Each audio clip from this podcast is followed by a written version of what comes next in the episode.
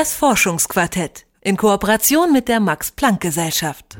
Wenn Kinder lesen und schreiben lernen, ist die Schrift anfangs ein unbekannter Code mit unbekannten Symbolen. Diesen Code entziffern und verinnerlichen sie Schritt für Schritt in den ersten Schuljahren. Aber klar ist auch, nicht jedem Kind fällt es gleich leicht, diesen Code zu knacken. Eines von 20 Kindern hat statistisch gesehen besonders viele Probleme damit. Es leidet unter einer Lese-Rechtschreibstörung namens Legasthenie. Die Wörter dehnen sich, zerbrechen, Buchstaben lassen sich nicht erkennen. Folge sind oft jahrelange schulische Misserfolge, meist ohne, dass die wahre Ursache erkannt wird. Das könnte sich nun ändern. Jens Brauer vom Max-Planck-Institut für Kognitions- und Neurowissenschaften hat zusammen mit Kollegen einen Frühtest zur Erkennung von Legasthenie entwickelt und erklärt mir jetzt, wie der funktioniert. Hallo, Herr Brauer. Hallo, ich freue mich, hier zu sein. Ihre Einführung war schon sehr gut. Eine kleine Korrektur, den Frühtest, den gibt es noch nicht. Es ist nicht so, dass wir den entwickelt haben und der jetzt steht, sondern wir haben viele Ergebnisse mittlerweile gesammelt in den letzten 4-5 Jahren und sind mittlerweile auf einem sehr guten Weg, dass wir dahin kommen, einen wirklichen Frühtest entwickeln zu können. Wir sind jetzt in der Lage, zumindest schon sehr früh, das heißt bei Kindern, die eigentlich noch nicht lesen und schreiben, die also noch in der Vorschule sind, frühe Indikatoren zu finden, die darauf hinweisen, dass sie später mal, wenn sie in der Schule sind, eine Leserechtschreibstörung entwickeln werden. Und das ist aber noch ein Weg, den wir noch gehen werden. Und das wird sicherlich noch ein paar Jahre dauern. Man kann aber zumindest festhalten, man ist schon auf einem guten Weg. Wir sind auf einem guten Weg, natürlich, ja.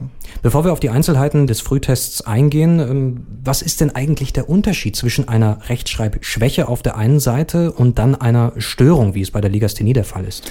Leider ist es so, dass wir in Deutschland und auch in Österreich und der Schweiz, wir haben leicht unterschiedliche Begriffe, wenn wir davon sprechen. Manche differenzieren das mehr, manche weniger. Manche nennen auch Legasthenie als Synonym für Leserechtschreibstörung oder Schwäche. Wir reden von der Legasthenie dann, wenn es eine definierte, umschriebene Störung gibt im Erwerb von Lesen und Schreiben. Das heißt, Lesen und Schreiben fällt besonders schwer. Das ist unabhängig von anderen intellektuellen Fähigkeiten. Das sind ganz intelligente Kinder. Die haben nur in diesem umschränkten Feld des Lesens und Schreibenslernens ein Problem. Und es gibt sehr viele Menschen, die trotzdem sehr erfolgreiches Leben auf die Beine stellen, auch mit einer Legasthenie.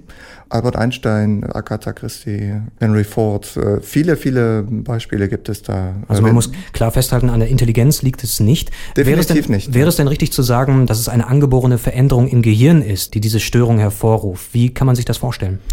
Was wir mit Sicherheit sagen können, ist, dass es eine genetische Komponente gibt. Also es gibt wirklich was Angeborenes, was der Legasthenie zugrunde liegt. Es gibt mittlerweile auch eine ganze Reihe an genetischen Untersuchungen dazu. Unsere Kollegen vom Fraunhofer-Institut hier in Leipzig haben dazu viele Studien gemacht. Das war auch die Grundlage, dass wir die Expertise des Fraunhofer-Instituts, was die Genetik angeht, mit unserer Expertise, was Neurokognition, neurokognitive Methoden angeht, zusammenbringen wollten, um gemeinsam aus verschiedenen Richtungen auf dasselbe Problem schauen zu können. Und das haben wir getan in einem Projekt, was jetzt über die letzten Jahre lief und wo wir sehr vielversprechende Ergebnisse gefunden haben. Und jetzt ist eine Leserechtschreibstörung aber nicht sowas wie Augenfarbe oder Haarfarbe. Das heißt, es sind nicht nur ein oder zwei Gene, sondern es ist eine ganze Reihe von Genen, die bestimmte Teilaspekte beleuchten und die eine Rolle spielen. Wir haben uns auf die wichtigsten Kandidatengene dort spezialisiert, von denen es auch schon in der Forschung genügend Ergebnisse gibt, die darauf hinweisen, dass die einen starken Effekt haben auf eine Ausprägung einer Legasthenie. Und haben die benutzt, haben sozusagen die genetische Information genommen, die allein aber nicht hinreichend ist, um wirklich eine frühe Diagnose zu stellen. Gleichzeitig haben wir auf der neurokognitiven Seite Methoden, zum Beispiel EEG, MRT, mit denen wir den Kindern beim Denken zuschauen können, mit denen wir ins Gehirn schauen können, was passiert. Dort gibt es auch schon sehr frühe Auffälligkeiten, die für Kinder, die später Probleme im Lesen und Schreiben haben, schon sehr früh auffällig werden. Auch das ist für sich genommen nicht aussagekräftig genug, um eine Vorhersage treffen zu können, was in ein paar Jahren passiert. Aber gemeinsam, zusammengenommen sind beide, so wie unser Forschungsstand im Moment ist, gut in der Lage, das zu boosten. Das heißt, man hat einfach eine bessere Vorhersagekraft, als wir das bisher hatten. Ja. Wenn sich diese Störung zeigt bei Kindern, zeigt sich oder äußert sich diese Störung überall gleich? Gibt es noch bestimmte Nebenfolgen, die mit dazutreten bei der Legasthenie oder gibt es da Unterschiede? Es gibt sehr starke Unterschiede für einzelne Individuen. Bei manchen ist es eher ein Problem in der Phonemverarbeitung, also es ist eher ein Problem, was im Sprechen, also im Verarbeiten des gesprochenen Wortes auffällig ist. Bei anderen ist es eher ein visuelles Problem, da ist es eher ein Problem, wie Buchstaben als Zeichen erkannt werden und zugeordnet werden können. Insofern ist es sehr breit. Es gibt trotzdem, obwohl es diese breite Varianz gibt, bestimmte Auffälligkeiten, die sehr häufig sind und immer wieder auftreten. Für Eltern ist das sicherlich jetzt aber nicht so einfach, das direkt zu erkennen. Das ist nicht sowas, wo man einmal kurz mit einem Kind spricht und gleich sieht, da ist ein Problem. Wir sprechen mal über den Frühtest, an dem Sie derzeit mitarbeiten. Der besteht ja aus 2 Teilen und da sind ja noch Aspekte drin, die Sie schon selbst angesprochen haben. Einmal ist da das EEG, das ist die Elektroenzephalographie. Mhm.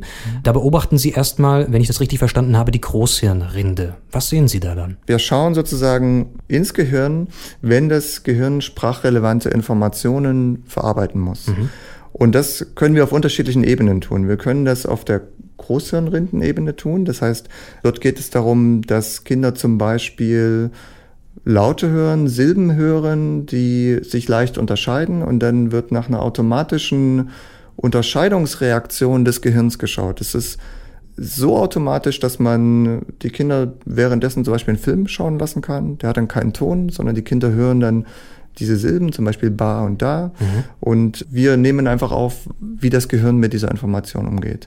Wir können sogar noch einen Schritt weiter runtergehen, dass wir das auf Hirnstammebene anschauen. Also Hirnstamm ist wirklich ganz tief im Gehirn liegend, das verlängerte Rückenmark bis zum Mittelhirn.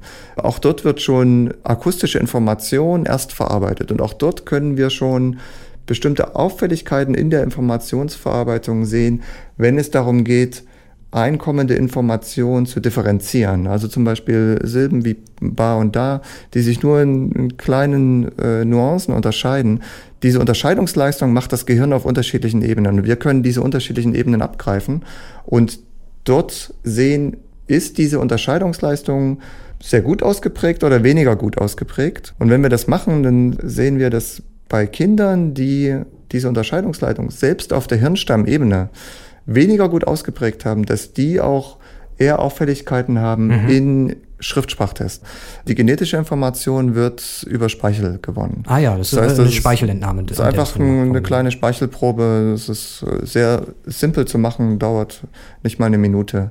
Und man kann daraus die genetische Information ziehen. Wenn die Legasthenie nun festgestellt wurde, welche Ansätze gibt es da, die Legasthenie zu therapieren? Wie erfolgreich sind die jeweils? Was kann man da festhalten? Also es gibt Therapieansätze. Natürlich, die meisten dieser Therapieansätze sind für Schulkinder. Bis so ein Kind dann wirklich eine Diagnose bekommt, ist das Kind wenn es Glück hat, noch in der 2. Klasse. Manchmal schon am Ende der 1. Klasse, das sind aber wirklich die ganz Glücklichen.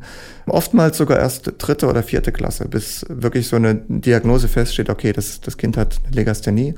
Und erst dann würden dann Therapieangebote greifen. Bis dahin hat das Kind aber schon eine lange Geschichte an wirklich frustrierenden Erfahrungen hinter sich. Wir haben im Moment sehr vielversprechende Ergebnisse. Das sind Ergebnisse sowohl aus dem EEG als auch aus dem MRT und als auch aus der genetischen Grundlage.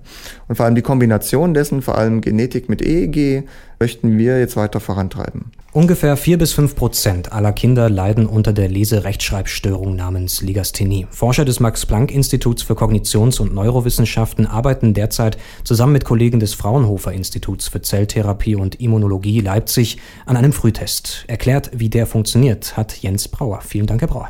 Sehr gern, es war mir ein Vergnügen. Das Forschungsquartett in Kooperation mit der Max-Planck-Gesellschaft.